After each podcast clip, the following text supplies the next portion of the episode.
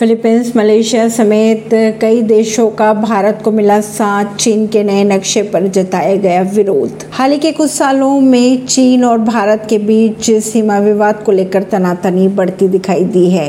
कुछ दिनों पहले की अगर बात की जाए तो चीन ने एक नक्शा जारी करते हुए अरुणाचल प्रदेश को अपना हिस्सा बताया था। इसी को लेकर भारत के साथ साथ फिलीपींस, मलेशिया, वियतनाम और ताइवान की सरकारों ने चीन के नए राष्ट्रीय मानचित्र को खारिज कर दिया और कड़े शब्दों में बयान भी जारी कर दिया है और आरोप लगाए हैं कि बीजिंग उनके क्षेत्रों पर अपना दावा कर रहा है। चीन ने बीते सोमवार को अपने राष्ट्रीय मानचित्र का एक नया संस्करण प्रकाशित किया, जिसमें उन्होंने अरुणाचल प्रदेश और अक्साई चीन को अपना हिस्सा बताया था।